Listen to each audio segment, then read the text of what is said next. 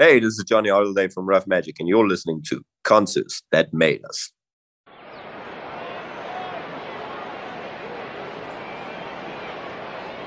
Is everybody in? Is everybody in? The show is about to begin.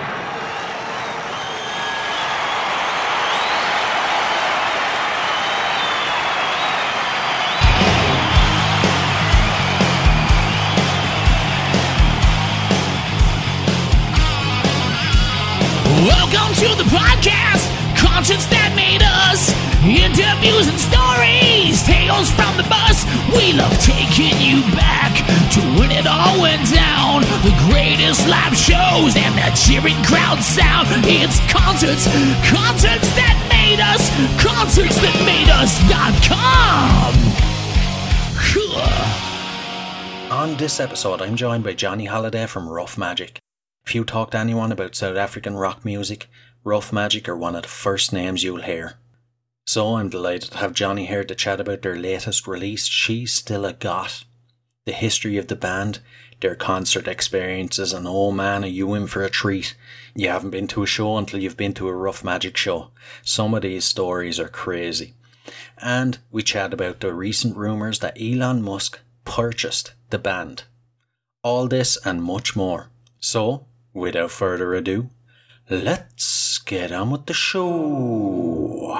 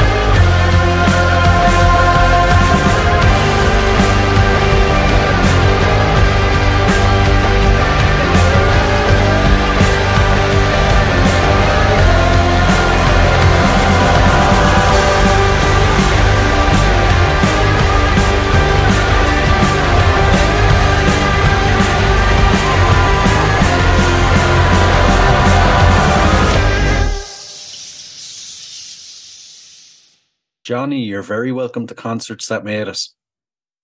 I feel very welcome. Thanks for having me tonight. I have to say, I always say I'm delighted to have my guests, but I genuinely am delighted to have you now. You have to be one of the most fun bands out there. Well, I'm glad to hear that. I mean, that's we aim to be as fun as possible, you know. well, you definitely, uh, you definitely achieved that. Now we opened the show with "She's Still a Goth," which released on the twenty eighth of October.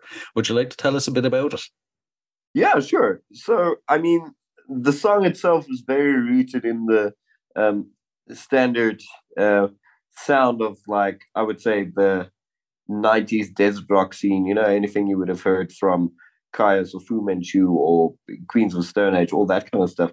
But um, uh, except for maybe my nasally voice, I've always I keep getting told that's that's strange, but it's fine. It's fine. It kind of puts us apart from things.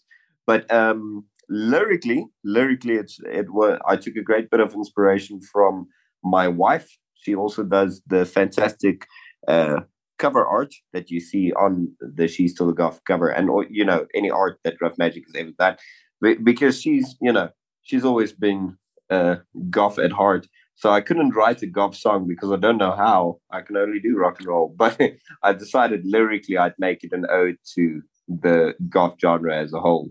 It's got a great kind of fun, kind of 80s ghoulish kind of sound. What was it like coming up with the sound? You know, I, I would be lying if I told you I knew exactly what was happening because it was somewhere it was somewhere during a delirious haze at some point. I, I was, you know, insomnia and everything that contributes to it. So I was sitting up at one point when I wrote the riff. So the riff was, you know, that just kind of happened. But everything that came with it, we had that, uh, we had that idea of, you know, being like 80s horror movie. We really wanted that. Um, you know, it sounds like a, a mellotron or you know some old organ just kind of being stretched beyond what it's supposed to be stretched. That was kind of the point. Just and that's all the background noise this year. It's just all the spooky things happening. It must have got a pretty cool reaction from the fans then when you released it, did it? It did. It did. It really did. We, I mean, I don't know if you've ever, uh, if you're at all versed about how our social media is, but our social media is very much like us. Just you know, we're fun loving and jokey and whatever. So that's been kind of the release slash rollout plan, and also the reception. Everyone's on board. Fans have been, you know, doing I would I would go as far as saying doing goth drag because they're not really goth kids, but they they've been getting into doing the whole goth thing, and that's been quite fun. I've I've been enjoying that whole aspect of it, you know. Yeah, I'm actually delighted you brought up your social media because you know if someone doesn't like your music, I mean, your social media is just worth it for the the laughs you get from it you know? Like i've never seen a band with such a good social media strategy. Who's the man behind it and how do you guys approach it? How do you come up with the stuff? The social media that's all me as well. And that's just down to again like the same thing i said about writing she's still a goth when not being able to sleep. That's basically what's hap- happening with social media Oh, I, I get about two hours of sleep in, in a regular night and the rest of the time i'm just sitting there. You know you know what happens is you sit up and then you accidentally read the news and you think you, to yourself oh my god this is awful. You know the the the world is ending all around us. And then somehow you realize oh wait hold on but there's like a little punchline in there somewhere as well and that's that's my that's my whole game. I just sit there and i read something and i'm like oh wait that might be hilarious if we just kind of word it the other way around yeah yeah i get i get it totally like for example, for anyone that hasn't seen it, from the run up to this song being released, the, the posts were hilarious about that, to a post about Elon Musk buying the band, to even a comment I seen you guys left on the Ozzfest. Yes. like, oh my God, you actually laugh out loud at it. You guys must have a history in comedy or something, do you? No, no, it's a, you know what it is? You you grow up hard and you just kind of start um you start a, it's a coping mechanism. Everyone in south africa is just everyone in south africa is a little bit funny you know? So we've, we've just been channeling that power towards us. I get you i get you now back to the song it's your first release since 2020's critically acclaimed the devil's cattle that must have been a very hard act to follow was it um I mean, in a sense, yeah, because things have changed. Um, obviously, because of um, what happened with uh, COVID and everything that went down, it, there's been lots of ups and downs, but not in the sense of following up the music. Like um, we've always, uh, or at least I've always kind of known what was coming next. You know, like we're releasing this album and it's coming out in April, and we're excited for it. It's going to be cool, but also at the same time, like we're already working on the recordings of the follow up for it. You know, so the only thing that kind of um, delayed us when was when it was COVID time. Things got hard. You know, it wasn't always possible to get to where we were going. But but the thing is, it was a long time in the making. You know, so it kind of carried over from the Devil's Cattle. So I don't think it's I don't think it's as tough to follow. But as any Rough Magic release, it's going to not be the same at all. You know, it's going to be uh, very different from the previous one, and then the next one will be very different as well. And yeah, that's something that quite excites us. Mm, yeah, yeah. And you mentioned COVID there. I've something I've come to notice is that a lot of bands kind of started just before COVID or started during COVID. As a band that was already together, how did you guys deal with it? You know what? It was a strange effect because before COVID hit, we started um, properly touring uh, Europe in 2018 where uh, between 2018 and 2019 we did four different stints over in europe where we were touring playing some festivals and whatnot and that was great um, and then covid hit and we just kind of got um, that's the big thing. We kind of got stuck. Uh, we used to never be stuck in one place for as long.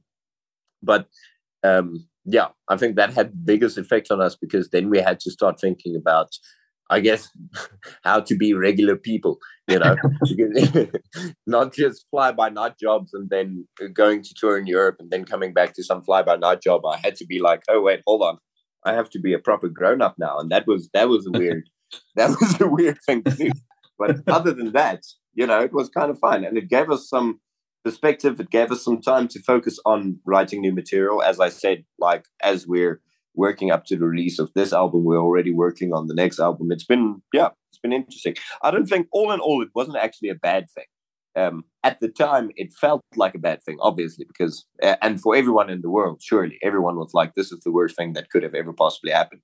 But in hindsight, it had some uh, positive effects on the band, I think, which is, you know, we'll take that as a win for what it was. Yeah, yeah. I have to say though, I couldn't imagine you guys being proper adults. Listen, even though that's what I said just now, but I'm not being a proper adult right now. I mean, i have been I've been trying, but it, it, it's weird. Like the closest I got to proper adulting was um, teaching kids to play guitar, uh, which became my de facto job, and that's been fine. No, I, I love teaching kids about rock and roll, but also at the same time, you know, someone comes to me and they start saying things about taxes, and I'm like, oh no, you must be looking for my dad. That's not me. Surely not. oh man. And you mentioned you toured Europe. Not many South African bands get to do that. What was that like? That was fantastic. Also, it came about by um, just just for interest sake, because not a lot of South African bands do get to do that. And I'll tell you how we got to do that is I lied through my teeth like completely. so no, no, I'll tell you exactly how it went down. Is um, the one in 2018? No, it was the end of 2017. I started messaging every festival that does this kind of stoner rock, desert rock, you know, that kind of music. Yeah. Um, that does that kind of vibe. I started messaging literally all of them, um, emails and Facebook messages and all of that. And I told them, listen, we'll be on tour next year, this time of the year, and this time of the year. So you might as well book us for your festivals because we're going to be there already. We're coming past where your festival's happening. So, you know, book us. Um, why not? And they were like, yeah, sure. The thing is, there was no festival. Uh, uh, sorry, there was no tour at all. That was just all a, a big lie. And then a bunch of these festivals came through and they were like, yeah, sure. Okay, we'll book you because you said you're coming this way. And then at the same time, I was sending emails to tour bookers and venues and whatever. And I was like, listen, we're playing all of these festivals. So you might as well book us to play the tour because we're already playing these festivals. And just by pure dumb luck, all of them got back to me at the same time. And they were like, yeah, sure, we'll book you. And that's how our first tour went down. Oh, man. Yeah. you actually couldn't make that up, like.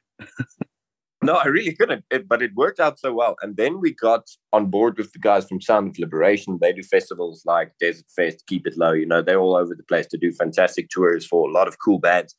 And uh, we got a hold of them, and they were like, "Listen, we've been seeing what you're doing. You know, obviously, you guys are hustling, but you're also liars. But you know, you're doing it well. So, and then they took over, and then they're like, "Okay, we'll be your tour bookers." And from then, the rest of the tours came from them.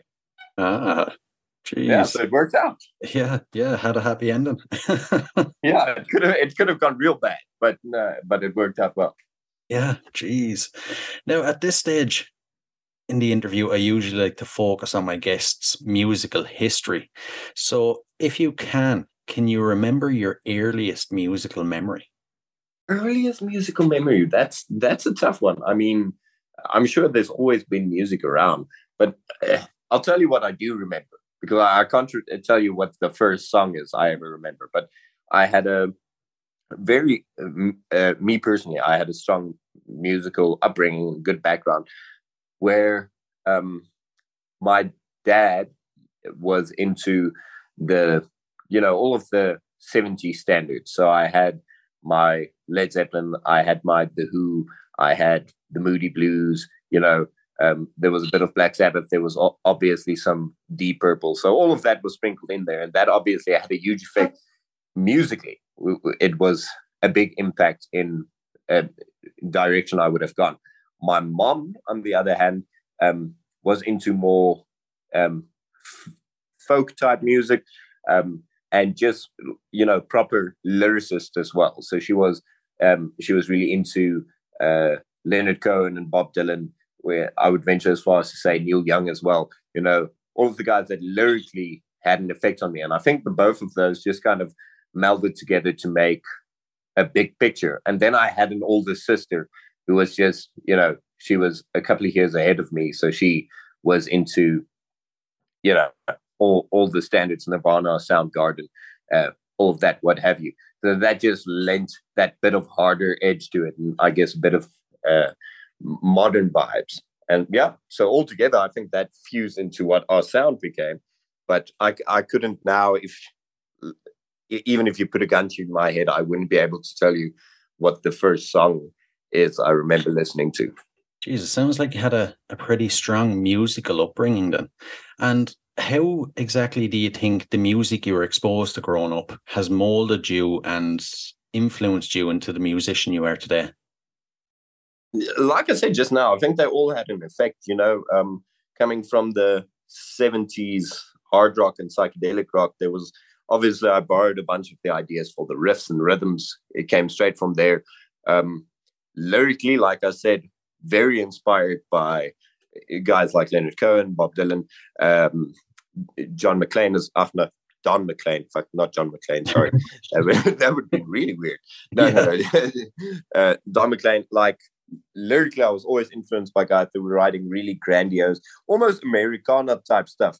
Um, but that was also always interesting for me the way they would write a ballad or the way they would bend something down like it's more it's more poetry than it is song lyrics and that for me was quite important and then i guess from the more modern aspects i learned how to deliver it in you know short but sweet packages that just kind of you know grind it out but get the point across that kind of vibe And at what stage then did you decide you wanted to be a musician, that that's the way you wanted your life to go?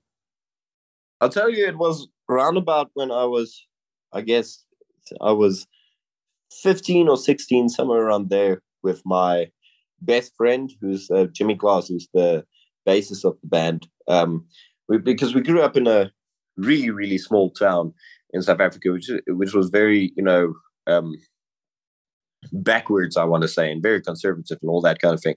And I don't think we really started making music to make music. It was more just we wanted to make enough of a noise to annoy whoever was around us enough so they would either leave us alone or you know fight us and then yeah and so i guess that was that was the ethos at the beginning it was like we literally started making music just to be noisy and that was that's what we were for a long time all through high school up until about 2015 we were just um before Rough Magic was Rough Magic, we were just like a really noisy punk noise conglomeration. It was gnarly, but it was it was fun. It was fun. And then only we decided, okay, maybe we should start looking into actually learning how to play our instruments, you know, and maybe not just shouting obscenities over the mic. I suppose a musician who knows how to play their instrument is a handy thing, all right. It is, you know, especially if you're trying to have a band. Yeah, yeah, kind of comes in handy. And was it uh, was it hard to find like-minded people? You know, when you did want to make it a band and you wanted to, you know, set things up properly in such a small town, was it hard to find like-minded people? Um, no, in the small town it wasn't hard, but like I said, that's because it wasn't a proper band. I just, you know, I just needed the other kids who were fed up and just wanted to make a lot of noise, and we found them really easily. You know, um, it's as easily as you know, you kick a can, a can down the street, and five kids come rolling up. And they're like, "Yeah, okay, cool. Let's let's." let's. that, that, so that was that was real easy. Finding proper musicians later on that was a bit tougher, but we did find Yeah, thank God. them. And as a concert goer, what concerts do you think have made you? So that's interesting. Um, there's been a couple that have had some um, effect, um, but it's been all over the place. I once got to see um, Bob Dylan play live in Tel Aviv in Israel. Oh man, Yeah, that was amazing. Although at the point he was, um, you know, really old and. I, I was just about to say not singing very well, but I mean it's Bob Dylan, so we weren't expecting him to sing well. But I mean, but it was still amazing to see just live in the flesh. I was like, wow, this guy's been coming around from the 60s, you know, and I grew up on his music and now I'm here just listening to him play.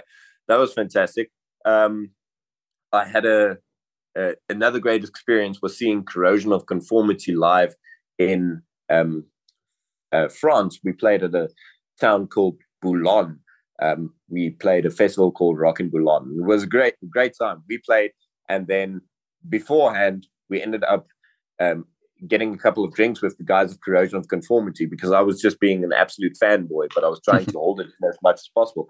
So I was standing there kind of next to Pepper Keenan, and I know exactly who he is, but he's standing there, and I'm like, hey, man, um, you, you, you're in a band, right? And he's like, yeah. I'm Pepper Keenan. I play in Corrosion of Conformity, and I was just like, "Oh, cool, cool, cool. That that's kind of cool." But meanwhile, inside, I'm dying. I'm like, "Oh, he spoke to me." But anyway, so um, we ended up playing, I think, two slots before they played um, because it's a small festival, you know, but it's a really cool festival.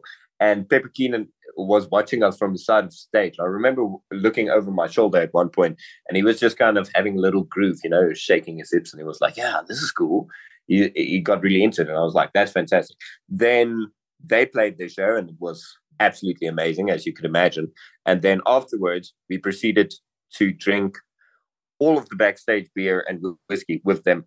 And um, our bassist, uh, Jimmy and Pepper Keenan, ended up slow dancing to ZZ Top, which is still to, to until today the most surreal thing I ever saw in my whole life. I was just like, Whoa, what, what is happening to my life right now? I hope you have that on video somewhere. We do, but I'm I don't feel we're at liberty to share it. We've got some we've got some photos where everyone's out of their shirts, which we periodically share, and we're just like, remember that time we got really drunk with corrosion of conformity. But that's you know, I never go further than that. It feels like a breach of, you know, uh I don't know. it feels like a really intimate moment. Like, yeah, I just couldn't just couldn't get it out there. But yeah. So that that was really cool. And I think other than that, there was only one time that a concert really blew, blew me away, and it might seem like a um, a strange thing to uh, include, but um, there used to be a festival in South Africa called Ramfest, and they would bring over um, good international acts. With you know, it was always a highlight of the year.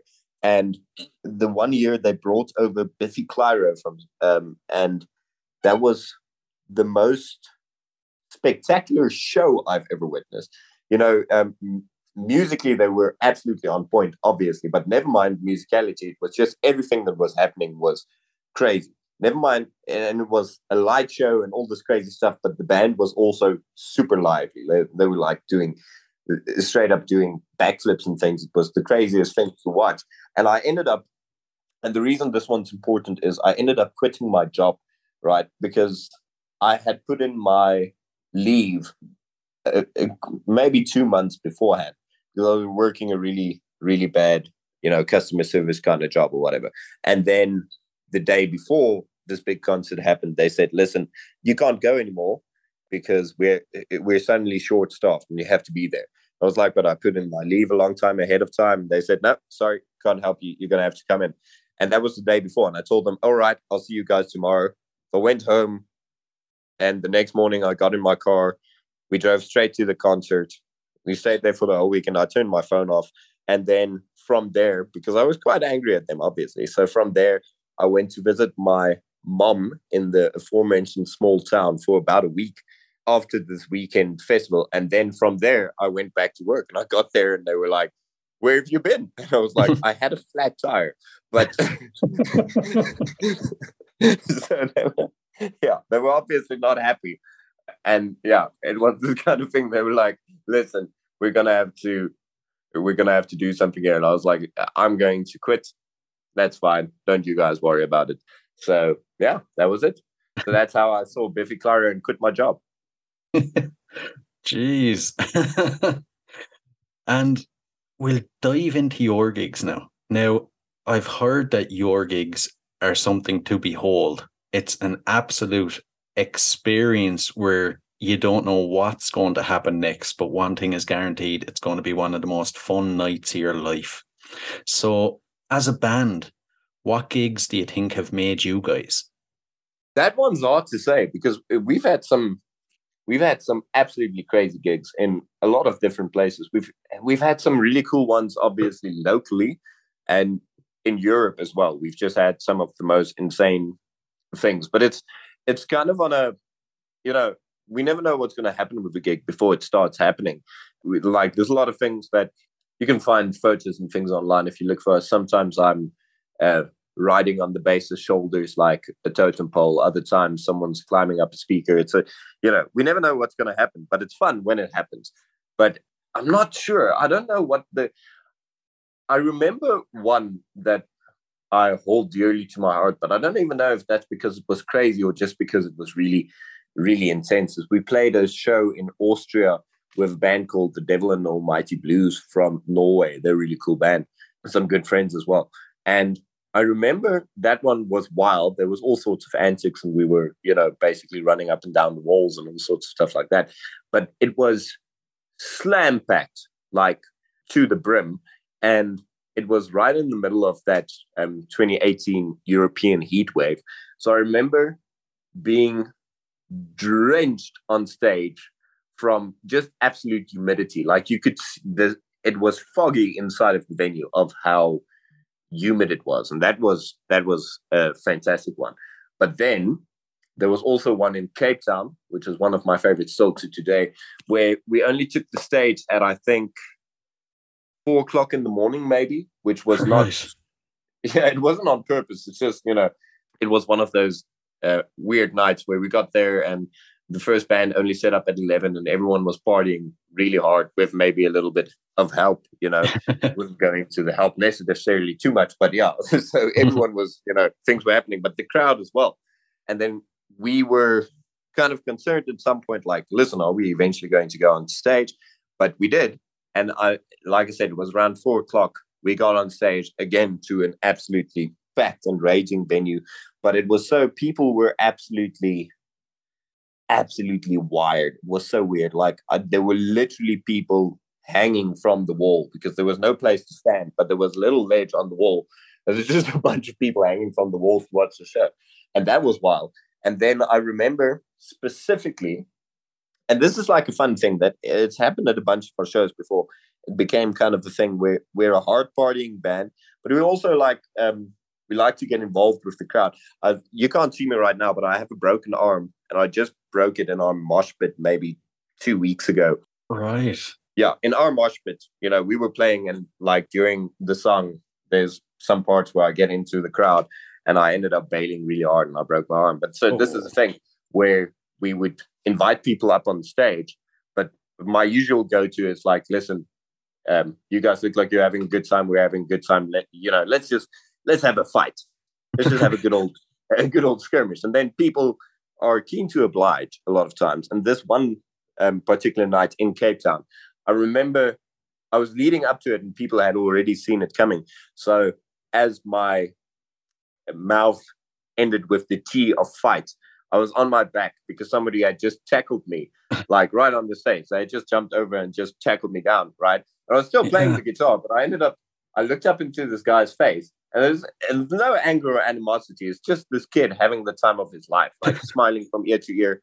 He's having a chuckle. He's shaking me around. He's like, woo. And I'm like, wow, I was not expecting that to happen so fast. And I remember looking up at the band and thinking it was, you know, that scene in, um, uh, what's it now? It's not Apocalypse now, is it? Or is it Saving Private Ryan? The one with the beach scene where everyone's being blown to bits and that kind oh of thing. Oh, yeah, Saving Private Yeah. Ryan.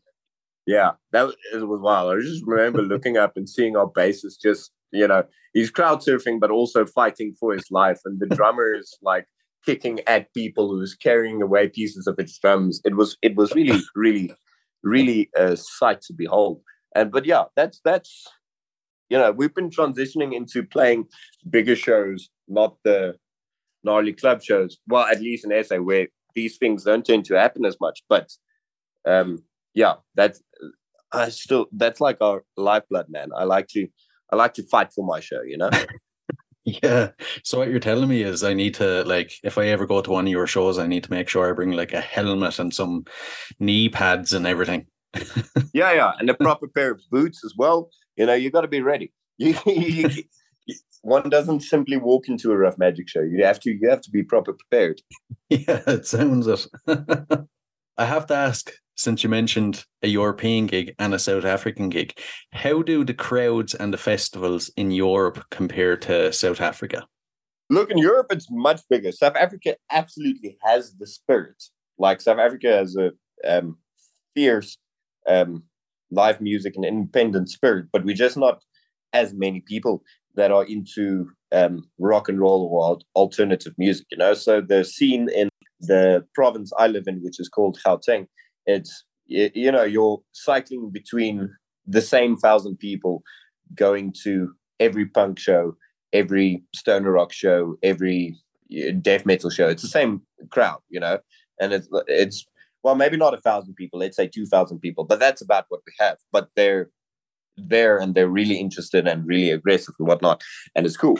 But in Europe, it's just um, it's fantastic. The people are really interested in the music, and it's a very good live music culture. But it's also just they absolutely destroy it by numbers. You know, Mm. like and we played a club venue the one night. I remember we played to, I think, uh, we were playing with some big bands as well, which I don't recall what night it was, what bands there were. But I think we were playing like to two and a half thousand people. And I was just like, how are all of these people in a club?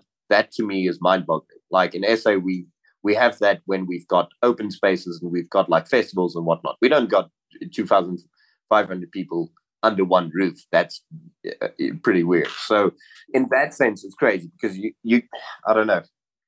South African, I think we get really big heads when we go over there because you feel insta famous. You know, you're just like, whoa, there's a lot of people who came to see my band specifically. Meanwhile, they were just there for, you know, maybe the beer special or because they wanted to see the headliner. But still, you capitalize on it. Yeah, I get you. And out of all your gigs, now I know some may be hard to remember, but out of all your gigs and gig experiences, if you had to pick one you would revisit over and over again, is there one? Probably the one I said in Bourlon where we were hanging with um, the guys from Corrosion of Conformity just because of how surreal the whole experience was.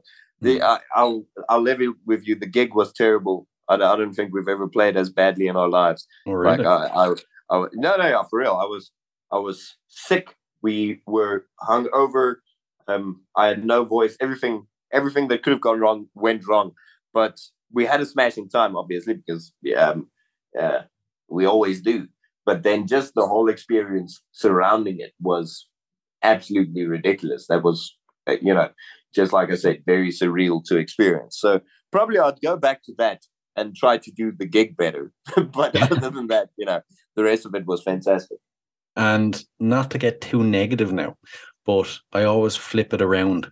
if there's a gig experience that you would class as the worst that you've had, how did you deal with it?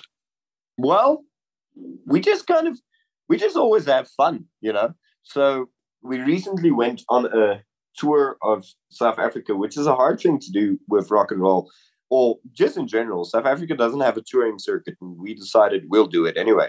So we ended up playing a lot of small towns as well, where um, I don't know how to explain it exactly. We over the, here we call them um, boerdorpen, which just means farming towns, but it's not exactly right. It just means it's the most conservative place you can find. There's not a lot of people. They're definitely not into rock and roll. And if you have long hair, then the devil sent you. You know, it's that kind of vibe. So we had a couple of those on tour, but we just ended up having the most smashing time everywhere because you know what we realized was uh, we would play and then they would just be these bunch of angry, you know, old guys, but uh, sitting behind the bar and just having their brandy and Coca Cola and just checking us out. And then um, we'd play the show and they'd be scowling at us the whole time. But we wouldn't mind, you know, we'd be still running up the speakers and riding on each other's shoulders and doing the whole thing and starting a march on our own because there's literally no people who would want to start a march over there. But then what we found is afterwards, we would go to the bar, we would drink our couple of bar tab, tab drinks. And then these old scowly men would come up to us and they would be like, you know what? I used to listen to Sabbath in the 70s, and that was kind of reminiscent. And I'm like, yes, exactly. exactly. So I don't know. I don't think we've ever had a proper negative gig. Like, we've definitely had some really, really bad ones, but we always turn it around in the end. That's the important thing. And, you know, with the amount of energy that goes into your gigs, what's your pre show ritual? You know, how do you get psyched up for it? And then afterwards, how do you wind down from it? You know what? We go into the parking lot, we beat each other up, and then we. No, I'm joking. I'm joking.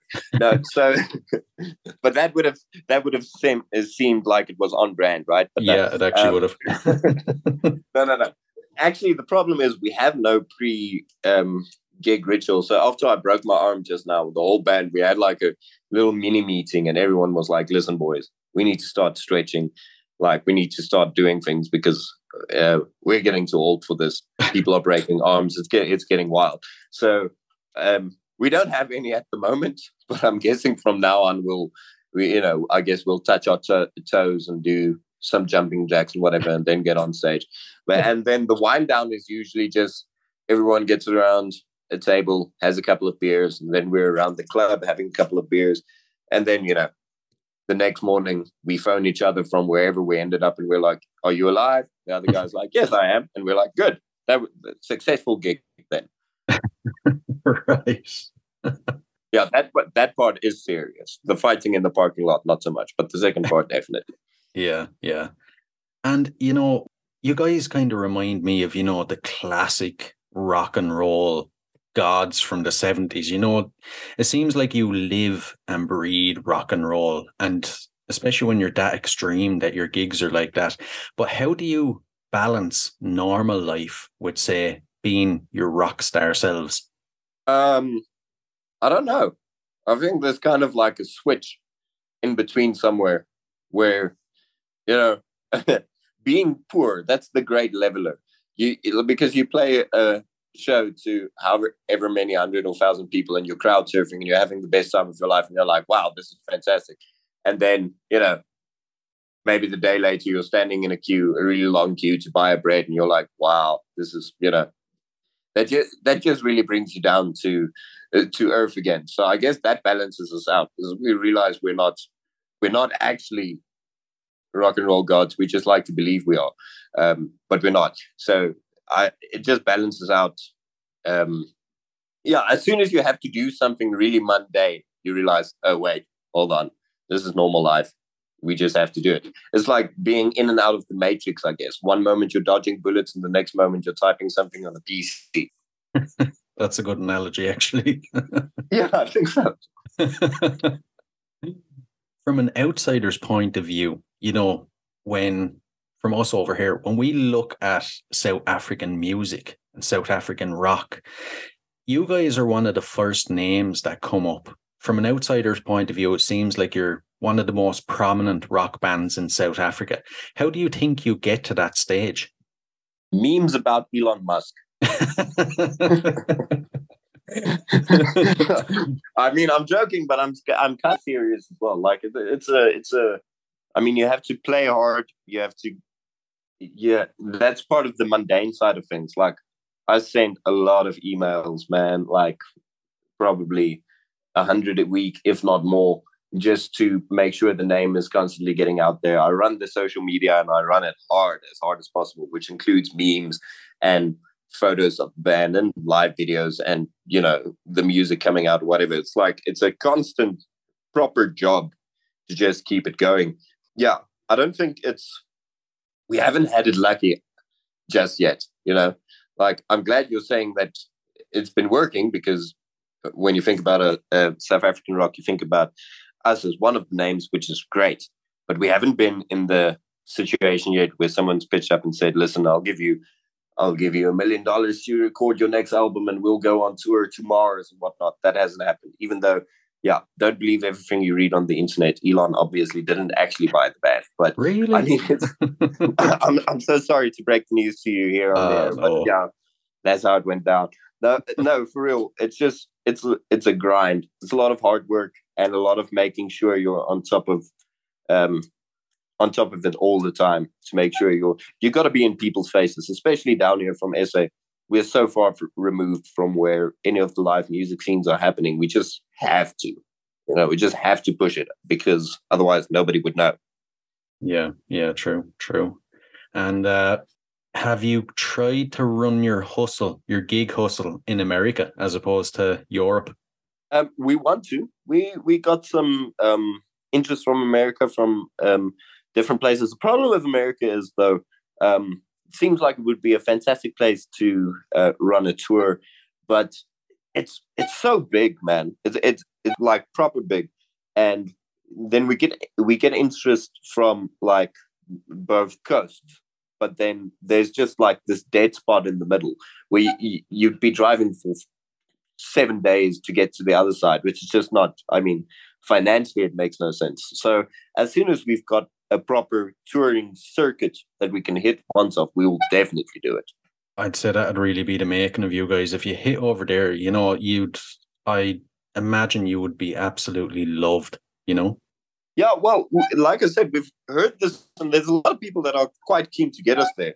But then again, it's just like it shows down the east. I, I never know which coast is which coast. It's like California side. There's people that are interested, but then still, it's just like it's a quarter of a tour or whatever, and then you have to do the rest of the tour somewhere else in the mainland, and that's where it gets tough. But I don't know. We'd be keen to do it. We've we've got a booking agent over there, and this been what recently. We recently got a booking agent, so like in the last couple of months. So he's been looking into it, but nothing nothing before end of 2023 probably because it takes a lot of planning. Also, it's a it's a big mission for South Africans just traveling in general. Uh, South Africa has a really weak visa. Um, our currency is really bad against everything else. So, just in terms of pure investment, the reason we keep going back to Europe is we know what the investment is and we know what the return of on investment is. So, it's not that we wouldn't do America because we're not averse to taking risks. It's just I don't know. I'm always kind of wondering if they would approve our visas because if I was the guy working behind the counter, I would not approve my visa. There's no no chance. Oh, you just remind me of something there. Um, I went to see a band last week, and they're pretty kind of they're a pretty wild band as well. And I was at the venue, and an hour went by, two hours, three hours, four hours later. The uh, the venue came out and said, "Look, the gig isn't going ahead. The guys were stopped at customs and held there overnight, basically." Yeah, you see, but this is an actual an actual concern of ours every time we travel. we did one of our European tours by train because we got to um, we got to where where was it? I think we landed in Germany, and we went to rent our vehicle that we were going to be touring with, and the people were just like, "No, can't give you guys a car." I'm not lying. Like we tried five different places, and they were like, "There's no way, it can't happen." So we ended up just doing the tour by train, which Oh I, man, it was a hardcore. Let me tell you, it was 20 dates by train. We had to like all of our gear on and off the train the whole time. It was really intense, but it was it was a fun experience. But yeah, so then after that, you know, when we would since then when we got for tours, like I would shave my beard beforehand, make sure you know we were dressed in you know regular people clothes. Like go in and be like, listen, we just want to rent a van just for a little bit. So yeah, I still think we're getting like bad insurance premiums or whatever, but at least they're giving us the cars now.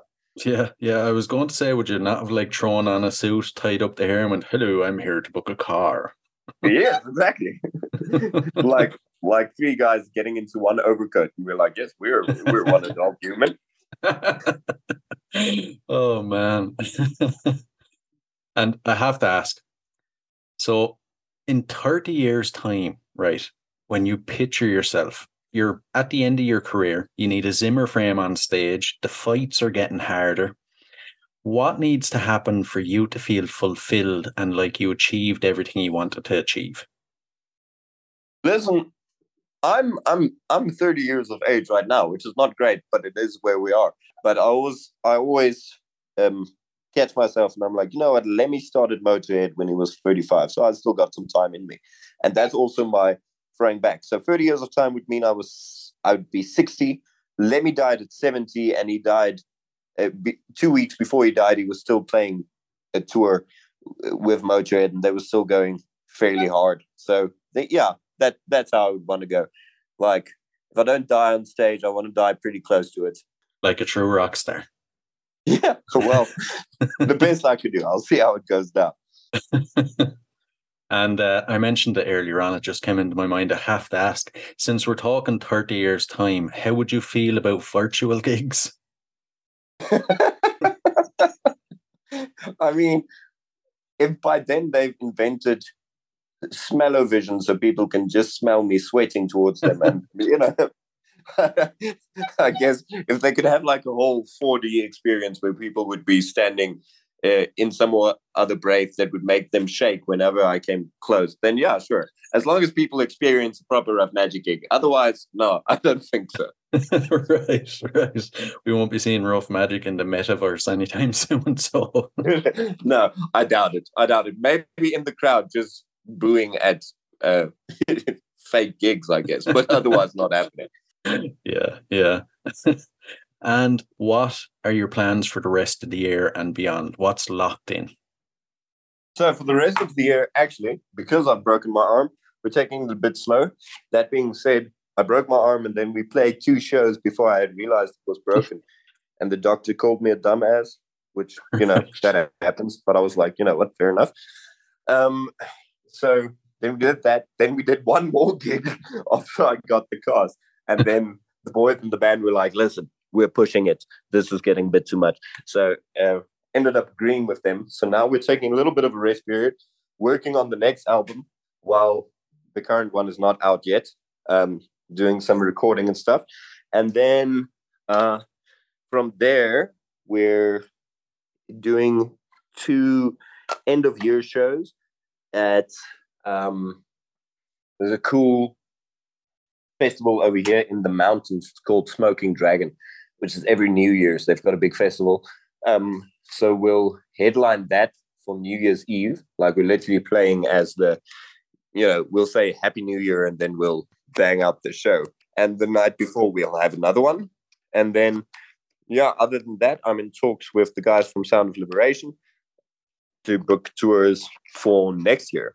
So for this year, it's literally it's the two more like New Year's type shows, and then um, a lot of recording in the downtime because I also can't stand still. And I guess I don't know. We'll start a bar fight somewhere.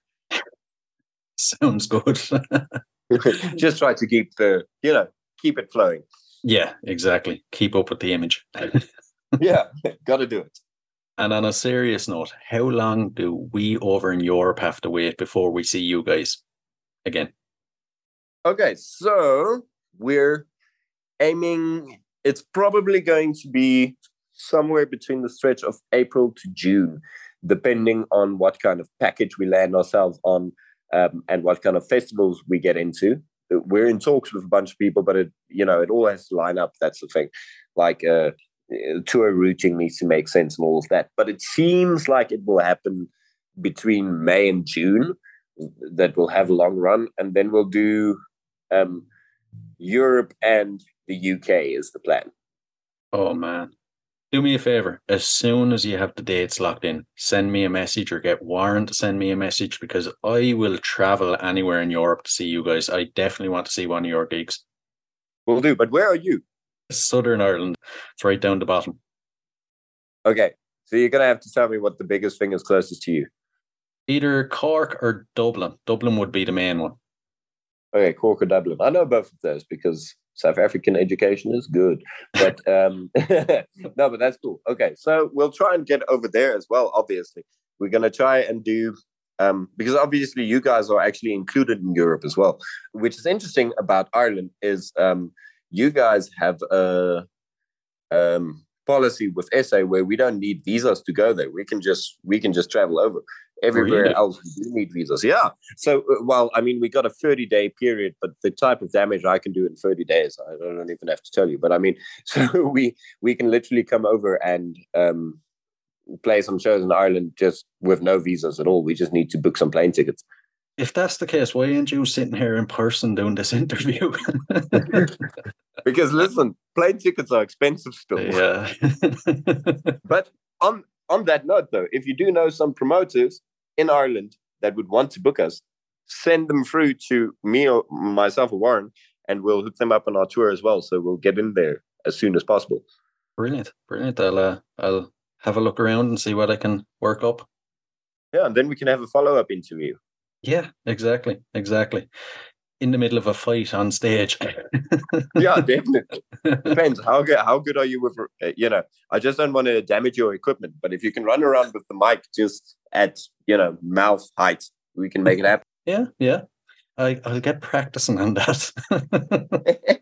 oh man. Right. We'll uh, we'll jump into the last couple of questions. So if you could see any performer from history in concert for one night only, who would it be? I would probably want to see Freddie Mercury right when he was in the prime mustache era. You know, that was that was that was a good era, um, and he, he knew he really knew how to sweep uh, sweep up a crowd. But that being said, so yeah, I'm gonna go with Freddie Mercury. But if it wasn't Freddie Mercury, I would want to see Iggy Pop. But I didn't say Iggy Pop because I still have a chance to see him. Probably he's not dead yet, so we can make that happen. Two very good ones there. Yeah, I'd love to see Iggy Pop myself as well. But I think I'd prefer to see Iggy Pop young, you know, when he was kind of more crazy. No, well, I kind of like, I'd kind of like to see him now because he's spent the better part of his career to make his skin look like elephant leather, you know, and that, that takes some dedication. So I, I'd be really keen to just see that in the flesh, you know. But um, yeah, obviously, he's not doing all of the crazy things, but still, it would be cool to see. It would. It would. And the next one. If you had to spend 24 hours locked in a room with any musician from history, who would it be? Um, Beethoven. Right. I wouldn't be able to annoy him with my current with all of my um crazy rants. You know, well, I mean, I guess I could still annoy him in other ways, but he would just kind of be quite chilled, and then maybe I could see him play piano, which would also be cool. Yeah. Yeah. Who knows? A, a collaboration between Beethoven and Rough Magic could actually be pretty sweet. I mean, that'd be cool. Electric Light Orchestra did it. We might as well. Yeah. Yeah. and what song would appear on the soundtrack to your life? Soundtrack to my life. Uh, you know that closing scene in um, which Monty Python movie was it? Where they're singing "Always Look on the Bright Side of Life." Oh, The Life of Brian. Yeah, yeah. I think that would probably be it. Uh, I hope I don't, you know, I hope it doesn't end quite in the same way. But uh, yeah, I, I guess something like that. Um, no, yeah, I guess it would be that. If if I didn't say something silly, I would have to say something a proper sad, which and I can't even think about it right now. So um, I don't know. It would be that or something by Leonard Cohen, probably. But let's keep it light. Let's make it that. Okay, good choice, good choice. Listen, it's been an absolute blast now. I've really enjoyed chatting with you for the last hour. Yeah, it's, it's been fun. I wish all interviews are like this. It's, it's just been a, a, a proper chat.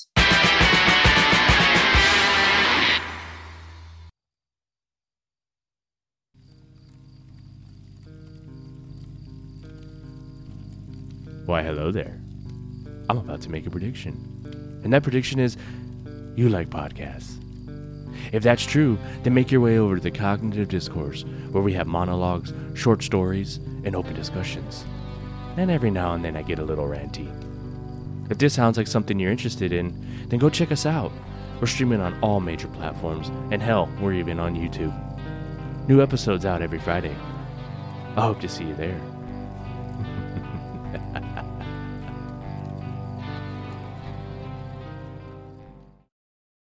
Hey guys, I really hope you enjoyed this episode. If you did, please rate and review us on iTunes and Spotify. And if you're interested in signing up to Band Builder Academy, use the link in the show notes below and enter the code CONCERTS and you'll receive 10% off. So, until next time, keep rocking.